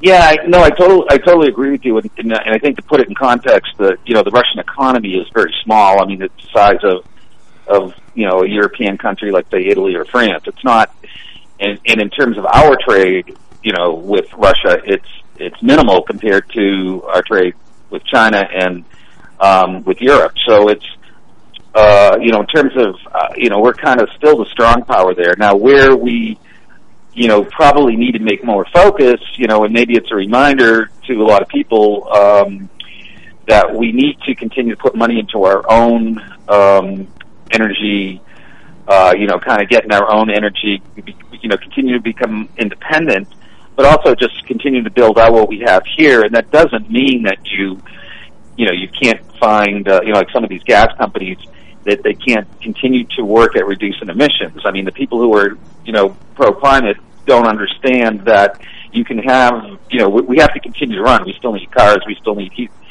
heating fuel for our homes. Um, electricity still is, you know, some of the power generation from electricity is still coming from, from, um, you know, either gas or, or oil Some. or, I mean, Some so like we- over I think there has to be a better understanding of of really, um, you know, n- not going too far. I think uh, our, our our administration, you know, maybe realizes that we need to focus more on the U.S. Um, economy. We need to focus more on be, being independent. Um, the whole thing that happened, if we go back to again two years ago, when COVID hit, and everyone's focused on COVID, but what was going on in the background, which I kept telling my clients and kept mentioning, is that price war between the Saudis and the Russians, which which I think is was a at least from an economic point of view was a at least as important in terms of how it impacts the globe and oil prices. Um, you know, we've seen that huge shift in oil prices over the year, but going back to your question, um, yes, Germany has is certainly more dependent. There's going to be some issues. You know, how much can we do um, to kind of, you know, in terms of sanctions to to kind of keep things under control? I think the the, the some of the other side issues that have come out of this could even be more important. Some of the potential cyber attacks, which I know a lot of companies, a lot of CEOs I've talked to, and especially in financial services, have been concerned about. Um, those are things that are, I think, this the, the environment we're in um, over, you know, in, in, in the Ukraine and what's going on there now. Those sort of come to the rise to the surface. Um, but I do agree with you, and I think what you're trying to say is, yeah, it's not, you know, the the situation isn't going to shouldn't have that dire impact on our economy, just because we are still, you know, we are still a, a strong power in the world. Um, but because we are a global world, because we, you know, we do interact a lot with uh, Europe. What goes on in Germany and France and Italy is important, and um, you know, to a lesser extent, Russia. But I don't think we're going to be impacted, you know, from a trade point of view, or um, you know, I don't think we have to worry about as much about that. I, I do agree. Um, I didn't hear anything again with your prior guest, but I do agree that. Um, uh, you know, I'm not sure Putin is really going to pay. You know, he's got his mind made up and is kind of barreling forward with what what he's going to do. And I think the way um, the U.S. has to handle this is to really focus on our economy and what's best for for for uh, the U.S. economy. Well, Dan, you- not really be worrying too much about what's going on You, uh, um, in the rest of the world. you the reason why I, I I love asking these questions is because I mean you zero in on people that are in a lot of these different industries, and you've got some in the oil industry and so forth. When the prices of oil were dropping Okay, and everybody's worried about oversupply, and there's tankers all over the damn place, anchored, loaded with, with oil, and uh, the guys at IB forced the price below zero one day, and uh, and the futures right, and, and lost a lot of money. I mean, it was a it was a pretty much disaster to the downside, right? Well, Oh, ev- ev- yeah. but every every day you'd hear. Uh, Ellen, who's the big guy on on CNBC? Uh, Sully, what the hell's his name? Uh, Brian Sullivan. He, uh, Brian Sullivan, uh, he every day or every couple of days he'd have the, the rig report. We're down from 900 to 895, and you know that kind of crap. I and uh, you know you look at the supply chain issues. I for a real long time, man. I've been talking about if you put together just a collage. What is it name from college that I've never haven't done since. Uh, if you put together a collage of all the problems that I was seeing in uh, people with student loan debt, couldn't be entrepreneurs. They got to go work for somebody because they because they because they got you know they owe they owe the man right. Uh, people, you know, people uh, that don't have never really had an entrepreneurial thing in their you know they just don't have the bone, the the, the the hunger that other people do.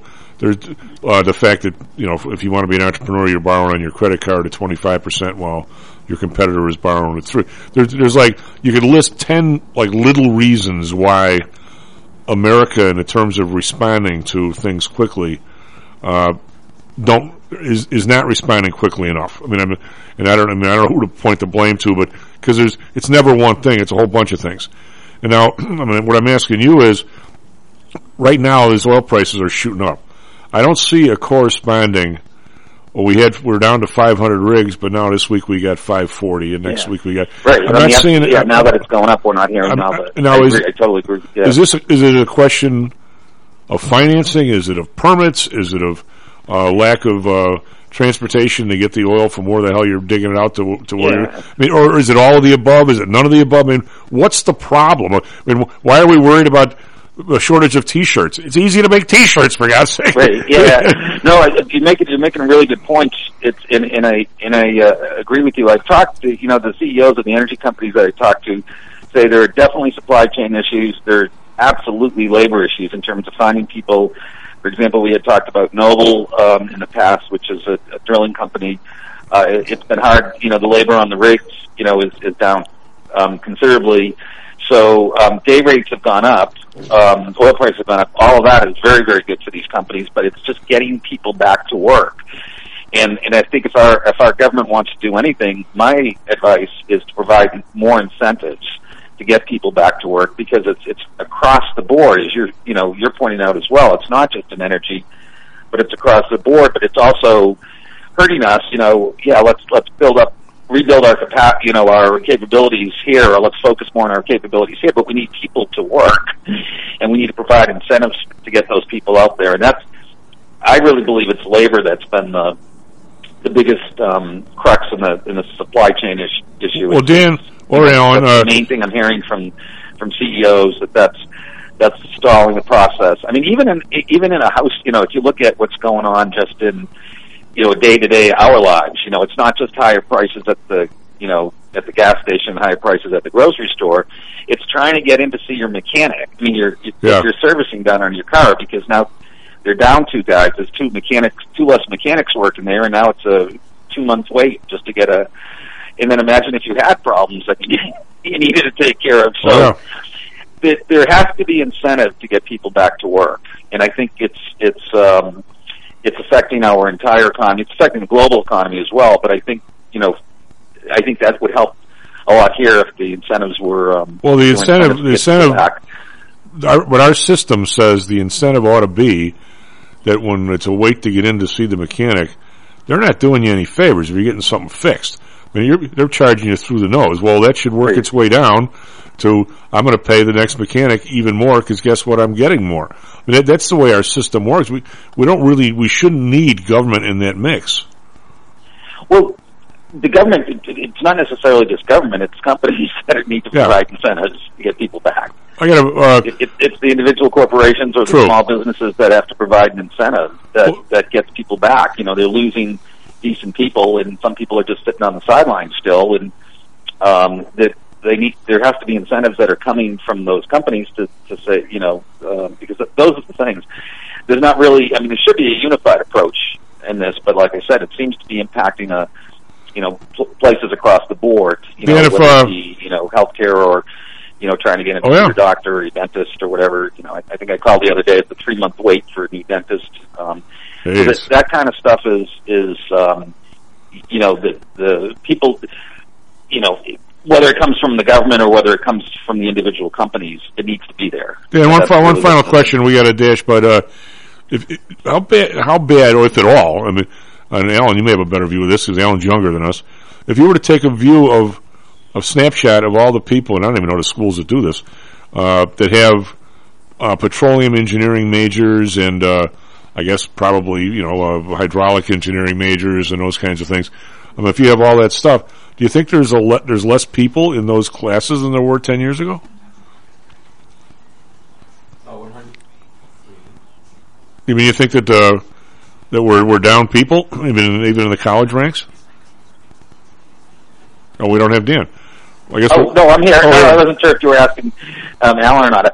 I uh, I don't think. I, I think there are just as many people. It's it's the same. You know, I think some of it is. Uh, uh, you know, if, if you look even at the, I mean, that's a, that's a, that's a good example. I don't think there's necessarily fewer people, um, but I think there are. Um, it's harder to fill. You know, there. You know, our economy has expanded um, quite a bit. So if you have the same number of students, that's Okay. you know, you you have more jobs to fill as time goes on. I mean, think about uh, criminal justice as well, right? And you have to look at incentives to kind of get people back, and, and Yeah. you know, that have that as a, you know, and it's for a different reason, but there has to be there have to be incentives to get more people in the classroom. All right, Dan, we got a dash, buddy. Fight your way through this as best you can. We'll talk. We'll talk next week. you, you too. Yeah. SP futures That's down what one we're- fifteen. Nasdaq futures down four sixty three. Be right back. Stocks and jocks. How much confidence do you have that your investments will make you wealthy? Do you truly know the odds? Welcome to Luckbox, the control freak's guide to life, money, and probability. Luckbox shows you how to factor in the likelihood of success before you commit to an investment or any other life decision. Your brain is smarter than your gut, and that's why you owe it to yourself to read Luckbox. We've made it easy because Luckbox is free for one year at luckboxmagazine.com slash jocks. Each new issue dives deep into the current investing climate, separates the signal from the noise with timely, actionable trading ideas, and equips you with savvy investing tactics you don't already know. All while exploring how to live your best life through music, spirits, food, sports, travel, fitness, and a whole lot more. Luckbox is the essential magazine for proactive investors who are hell-bent on controlling their financial futures. It's for overachievers and alpha types who don't buy into Wall Street's investment gurus. It's for mavericks who believe in life, luxury, and the pursuit of happiness. It's for you. Smart investors don't bet on possibilities, they play the probabilities. Luckbox is $7.99 on newsstands, but you can subscribe for 10 free digital issues at luckboxmagazine.com slash jocks. Don't rely on luck. Get Luckbox at luckboxmagazine.com slash jocks. Hello, this is Tom Howell, the Chief. We've talked a lot on the show about risk and suitability, about how your portfolio should match your age, income, and risk appetite. It's been hard for investors to maintain that suitability in the last several years due to a Fed strategy that has driven interest rates to virtually zero. You may have even heard that the Fed was trying to drive conservative investors to a riskier portfolio on purpose, for whatever reason. I'm sure you're aware of investors that took some increased risk, such as longer term fixed income securities, and are now unhappy with that choice. At PTI, we've always stressed total portfolio risk awareness and tried to minimize chasing returns in a tough environment. Well, now it looks like maybe interest rates are moving more towards historical levels. Everyone needs to be aware of what that continued movement might do to your portfolio, both good and bad. We also have a stock market that seems to have stalled, at least for the short term. I think it's time for everyone to take a serious look at their goals, their risks, and their portfolios. Do they match? If not, we can help. We have a signature protected index program. We have ways to hedge against interest risk. We can make that portfolio right for you again. Go to PTIsecurities.com or call us right now. The market can change very rapidly. That's PTIsecurities.com. Hi, I'm Audrey Johnson, an owner of Home Source Realty and a frequent contributor to Stocks and Jocks. If you're nervous about the stock market and considering diversification, or are looking for a rate of return way better than your banks, consider adding rental properties to your portfolio. Whether it's a condo, single family, or multi-unit building, I can help you select a property that meets your financial needs. Call or text me at 708-349 3456. That's 708-349-3456 or visit my website at myhomesourcerealty.com. That's myhomesourcerealty.com. Stocks, jocks, Stocks and jocks. stocks and You are out of control. Here, right now, right here, right now, right now. Lower North Bay Stocks and Jocks. I'm Tom Howell. Val and Sharach in the in the uh, studio. I think we have Mr. John Flanagan with us. We have Eliani on the board. Eliani, she, you're, you're like a one-armed paper hanger over there. There are all these people coming in and out. We're trying. There hasn't anybody sat in here since COVID. Now we're, we're trying to figure out the mics work. Uh, it's a, it's a fun day, isn't it, Eliani, for you over there? Just just saying. Um, SP futures down 111. That's not a fun day. And NASDAQ futures down 437. And we've got, I mean, we've, we've got decimation really all over the world. We're, we're not anywhere near the, the, the, the bad part here. We had Dow futures are down 856. That's right, 856. But check out these numbers in Europe if you want a really a, a bleep storm. DAX down 770. That's 5.3 percent. These guys are hooked up into the into the Russian gas and oil more than more than anybody, but and they're showing it on their markets. FTSE down 241. That's three only three percent. CAC around down 314. Kind of in the middle, 4.6 percent. Over in Asia, Nikkei down 478, that's 1.8%. Shanghai down 60, 1.7, but here's the bad one there. Hang Seng down 758, 3.2%. Uh, you know, whack whack. This is on top of yesterday. Dow down 464, S&P down 79, Nasdaq down 344. So that would be pushing, uh, what, 4 or 5% in one day on the, uh, S&P. That, that, that's like a real lot. I mean, I don't know when I've seen that other than the crash in 87, for God's sake. Uh, and I'm not I'm not saying that's going to happen. Ten year get a lowest down 11 basis points to 1.86 as people are flying towards bonds here. The Bund minus uh, eight uh, basis points down to 0.14. Japan uh, almost unchanged at 0.18. Uh, oil. Here's the bugaboo. Oil up 743. This is West Texas. 99.53. Alan, I said I didn't think we were going to make it to 100. I guess I'm wrong. Uh, of course, if you'd told me there'd be a war, I might have uh, I might have uh, couched that prediction a little bit. Uh, Brent up eight eight bucks, one hundred four ninety four. Natural gas up twenty four cents. That's eight four eighty seven. RBOB up seventeen cents, two eighty nine. I guess I should have filled up last week. Uh, gold up fifty seven dollars, nineteen sixty eight. Silver up eighty six cents, twenty five forty one. I got a lot, of, a lot of happy clients this morning on those. Uh, copper up four cents, four fifty two. Last but not least, whack whack on the Bitcoin down twenty one hundred bucks, thirty five thousand five twenty five. Eliane, that's a long story I just had. How's, how long is yours, Traffic Weather Sports?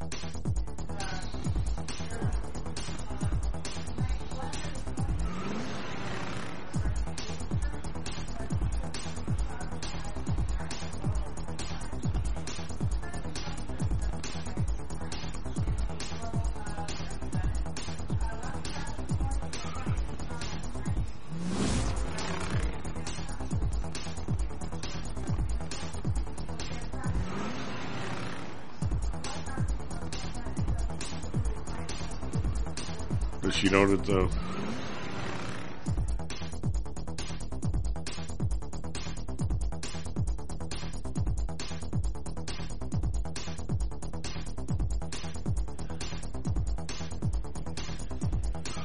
We have traffic westbound on uh,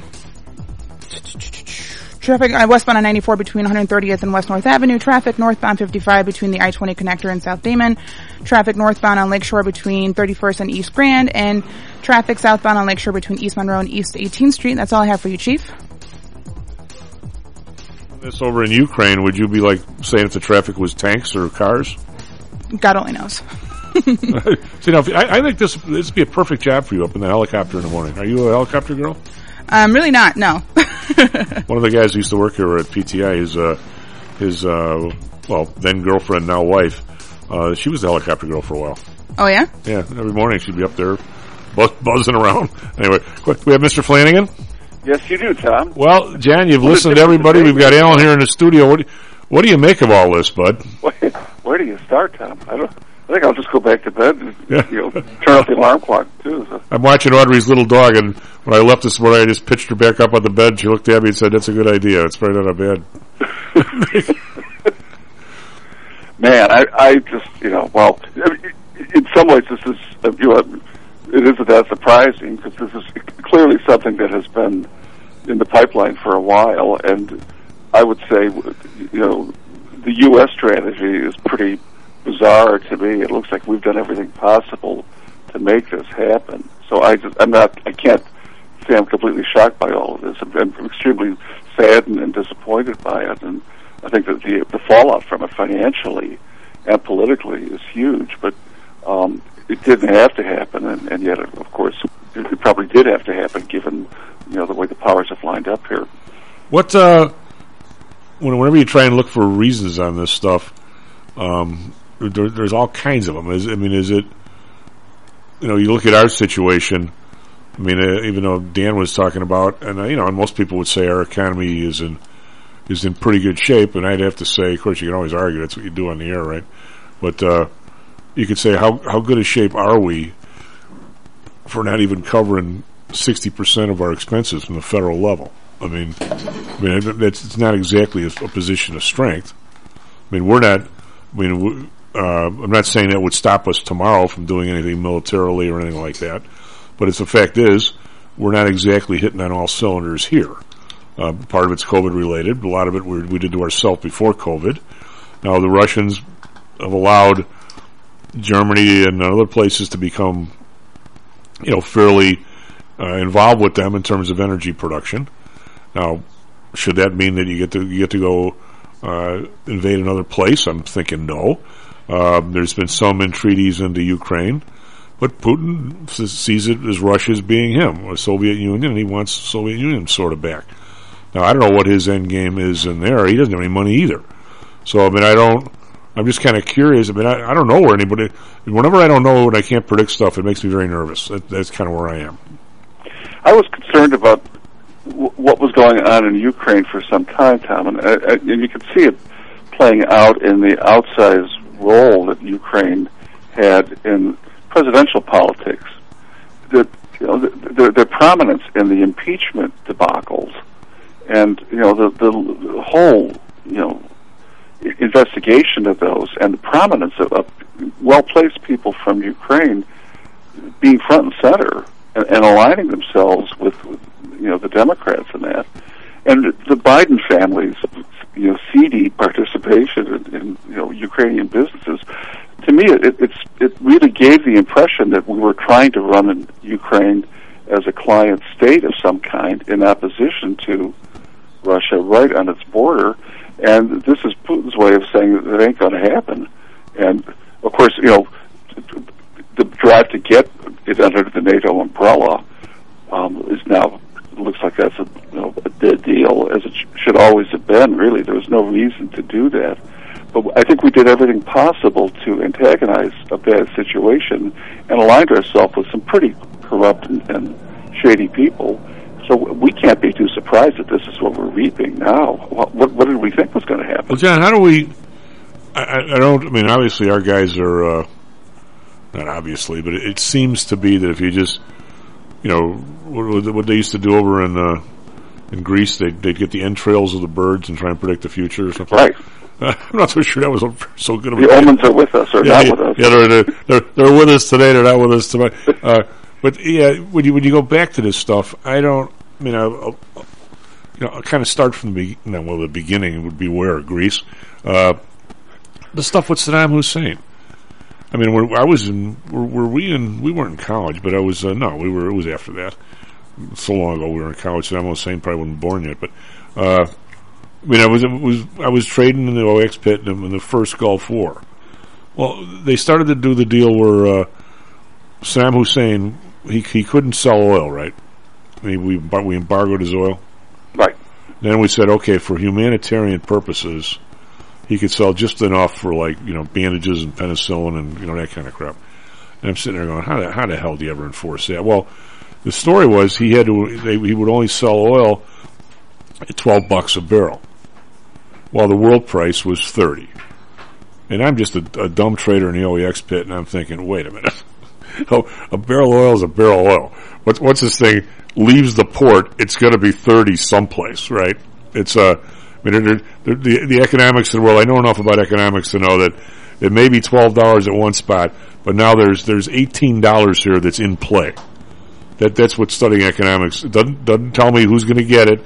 Doesn't tell me. All it tells me is there's going to be thumbs in the pie, and by the time you and I buy it for our refinery and wherever the hell we are, and over in Joliet or someplace, we're going to be paying thirty and not twelve. I mean, that that part, Alan. I mean, I, I mean that, part. I think if you have taken economics 101, you know that somewhere along the line, even if even if Saddam actually accepts 12, which I doubt because he wasn't that stupid, um, between there and the refinery, miraculously it was going to be 30, and then somebody's getting or somebody's is are getting the 18. I mean, am I right or wrong? Right. Right. Uh, no. uh, so it turns out that his his kids, of course, were getting a lot of the dough in Swiss bank accounts, and there were, of course, a few guys from here that long before we invaded the place were part of. This is how you do this, and oh, by the way, here's my consulting fee. you know, you know that kind of crap. I mean, it, it never changes. So clearly, this Ukrainian guy, the guy with the huge palace, was a pretty corrupt dude, and Hunter Biden figures it out.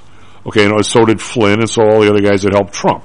So there's, there's a there's a stream of probably 50 nefarious creatures that are these kind of worldwide, whatever the hell they are, not citizens of any place or anything.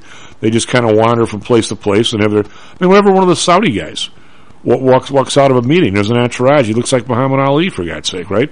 There's 15 idiots behind him. I'm going to bet four of them are always American from both sides both sides of the of the aisle in Congress. I mean, we, our guys are pretty good at following the money, like you said, John. And, and and all of a sudden, there's this corrupt thing over there that Putin probably figures they're even more corrupt than we are. we, we should probably take these guys back. I mean, I don't know what he's thinking, uh, but I mean, now here we are. You're right. All this stuff continues to play out over over time, and it's almost like a like you see a crash, you know, about to happen, and you can't stop it. Right? I mean, it, it seems to have a momentum to it that you're talking about. Am I right?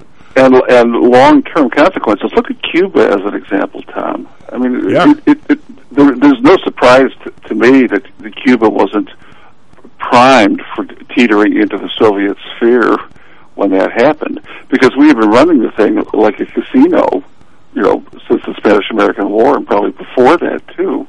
Um, it was all about money and crooked money, and you know, taking what we wanted from it and expecting it to, to always be there. And uh, you know, we were com- completely ill-equipped to deal with. Okay, but when you say when you say we, as we say on the trading floor, what do you got? A mouse in your pocket?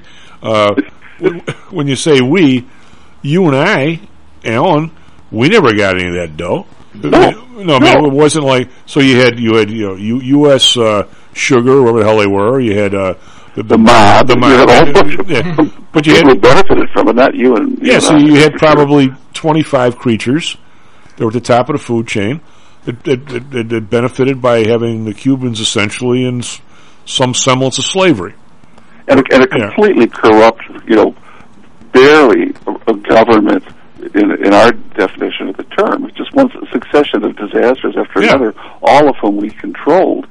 And, well, you know, that was, that could never have continued indefinitely. And of course, we had no plan B for what would happen, you know, after that got exposed and after the people got tired of it. And look, look what, you know, this is, you know, 60 plus years later, we're still dealing with the consequences of creating a problem we didn't have a solution for and just kicked it down the, the road Well, and Castro- used other people for what we wanted to get from them. I have to say it's, it's kind of like that with Ukraine too. I don't I don't see it as much different. Um, and we we we precipitated this kind of um, we- we had no way of defending them. Well, you say- when you say we- troops, no matter what happened, we- we would have never really had any ability to get them into the NATO umbrella without bankrupting ourselves. And yet we were investing heavily in it. We were you know tied up in it so many levels. Some of them not so legal or honorable either. But we you know we didn't care. And eventually we knew we couldn't defend it. We But, John, couldn't you have to- it. We we couldn't defy Putin. So what were we trying to do? Well, when you when you accuse us, and by the way, I, I I'm with you on that. When you but the point is, you know, who exactly is the us, and whose job it is to police? Uh, I mean, I don't know. Where, where's the, what's the country in Africa that, that we, we we buy uh, is it, is it cola nuts from or some matter? Somebody there's always there's always some place that we that we go to get something. They're the only people that have it, whether it's a spice or whether it's something. Every one of those places is so corrupt. We're, all, we're our, our companies are always paying off the dictator because how else can you get in the damn place? I mean, I, I mean, I'd love to see it all be different. I don't know exactly what. I mean, Ukraine was a pretty corrupt area. Now, Lou was saying that the people who, the guy who had the big palace, you know, he knows all these names. I don't. That, that all those people were kind of the, the Russian thug sort of dudes. They weren't. I mean, but our guys, as long as there's money there, we don't care. We, we, We weren't any better. Yeah, we, we we do business with a till and a hun. But, but the point, but I'm saying when I say the, th- the thing is, it's it's not we. There are pr- people who probably could name the 200 people or the 500 people that got their finger in the pie everywhere. I mean, you and I know, and if we ship money down to Nicaragua, all these people walking up through Mexico to try and get in the southern border. I mean, I know it's a it's a big fight between the you know the, the left and the right about what to do with you know, these refugees. Simple fact is, John, they're, they're they're refugees from places that we're, we've been sending money to for a century. I mean, are, are our people following the money down there and making sure it never gets to where it's supposed to go? Well, as refugees from Haiti, they're not even contiguous to Yeah. our border. No, but I'm saying you guys know, how much money have we?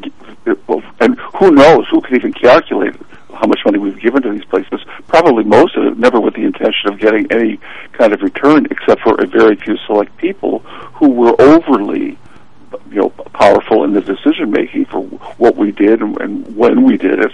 Uh, those people made out fantastically.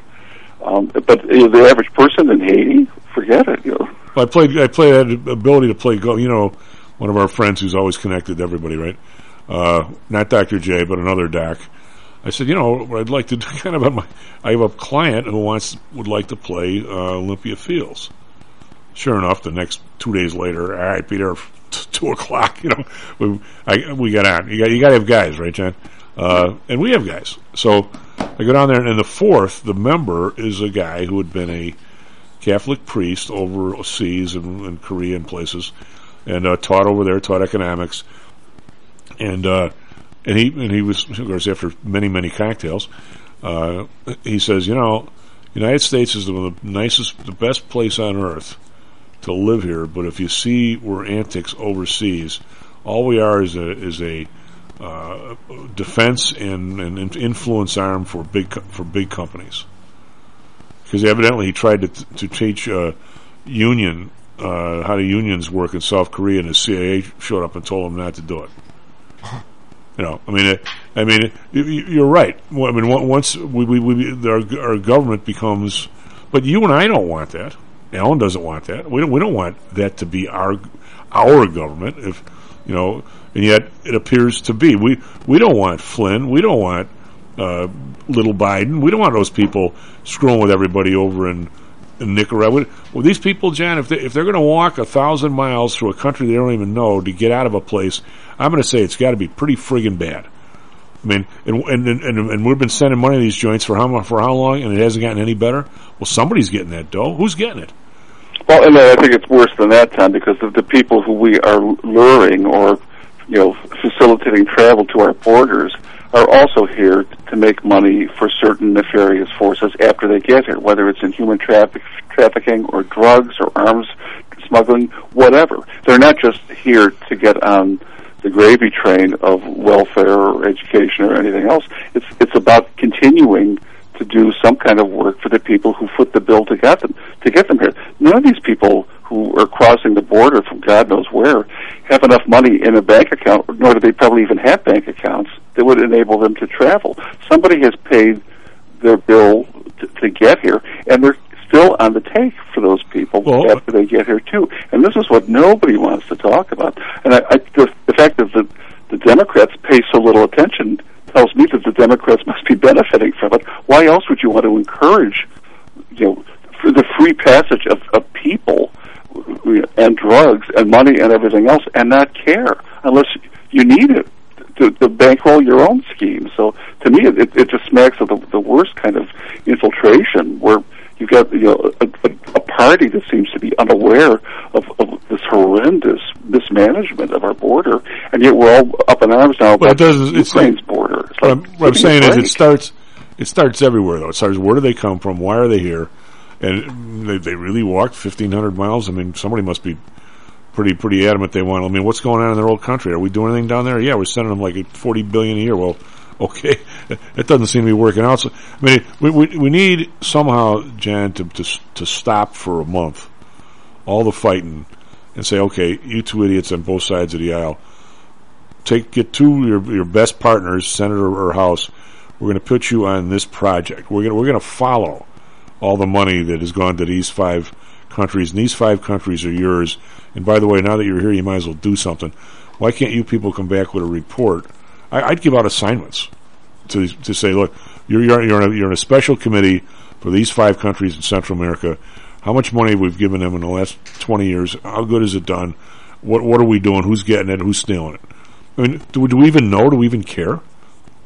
Well, somebody uh, clearly cares because they want to keep it going this way. Right. And in, in the process, of course, they're demolishing our cities. They're turning them into you know, havens for drug addictions and overdosing and stupid, just stupid policy all the way around. But it, it, it, it is part of fueling this pipeline of people into this country who are not here to assimilate. They're not here to become citizens or, or productive in the way that our ancestors did, or, or everybody's ancestors would, would be imagined to. is about continuing to undercut and you know work the system in a way that is weakening us horrendously. Well, you know, Jan, everybody we had- have we have no alternatives in a time like this to, to be saying anything about what's going on in Ukraine. We we've got so much on our plate here to worry about that you know we should just shut up. Well, but now, but now we're going to end up having how many more million refugees out of Ukraine? Well, everything we've ever touched in terms of foreign policy, Tom, has ended up in a transformation of our demographics. Well, and the the Southwest. Sometimes, you know, in better with better results than in others, but it, it's not without consequences for, for what we, Well, I would uh, say that the the Southwest side, out in that Orland area where Audrey lives and does a lot of her real estate stuff, I'm going to say the amount of uh, Arab Americans there is pretty high. I, I have never seen a group assimilate faster than those people, ever. The amount of small businesses, the amount of kids going to school, doing well in school, I don't seen anything like it. Maybe maybe the Asians, but I mean, they're, they they I don't see any trouble at all. Maybe there might be some some of the high schools. I don't know much about it, but but I mean, I've never seen everybody. Everybody can't wait to own their own house. They, the place is immaculate. I mean, I talk about the American way. Those those guys are so happy to be away from where they were. They're scary, and they, they love it here. Well, and that's great, but that isn't the pattern everywhere. And I mean, you can look at, at France and Germany as examples where they're, you know, the tentacles that were spread out into their empires in the past um, have now given them a population that is not really. Well, they- the- the French or are- at least not not in a way that's, that's happened fast enough for it not to have. You know, I- I'm not a. You're you're much more of an expert on France, but I've read some of them. But we don't mind here if Italians, Irish, Jamaicans, uh, Arabs become. We we want them to be. We don't have a problem with it. The, the French had a labor problem, brought people in from Morocco, and then said, "Okay, we don't have a labor problem anymore. Now you guys can all leave." It's kind of a. They have a different attitude about this than we do. I think. Right, and they fought a horrible war in Algeria. Yeah. They were the, they, just like us in Vietnam. They were on the wrong side from the Algerian standpoint, but now their their North African population is sizable, and their African population generally, you know, has has boomed. And man, they have not figured out what to do about it because Paris is just becoming a series of of ghettos that do not speak to each other. Um, much worse than here, and this, this is the, story that you never really hear about. Nobody wants to talk about either. I- And it isn't a whole lot better in Germany with with its Turkish population either. I think Well- they they haven't figured out a, a way of making this a, a, a positive thing for them, um, and it's getting bigger and more unmanageable from their standpoint, and they're just kind of at a loss. Well, you know, I, I'll tell you about these, some of these Arab guys. The uh, I take my car to one place out there, and these guys are they're they're the nicest dudes. They do a great job. And uh, but you go there in the morning in the week. I've been there a couple times. All these old Arab dudes come by, and I mean they're doing stuff. They don't even charge these guys. they just come by. Oh, this is happening. Okay, they they fix it. No, no, I'll take take care of me next time. They just wander off, but they they take care of everybody in the, in the families and stuff. I don't know. I, I'm, and I've never I've never got overcharged for these guys once, but I can't believe how much they do for these other dudes, like for for like nothing. I don't know, but it, it's they've got a tremendous reputation. This place, and uh, whatever. John, we got a dash. Uh, What do you think? Is this going to keep going, or are we going to have a bouncer today or tomorrow? I, well, I don't know, Tom. It's, it's, it's, the, the omens are not good. The bird entrails need to be rearranged. Yeah, we, we need to do something with our entrails. SP futures down 105, NASDAQ futures down 409. These are real numbers, and, and Europe's worse.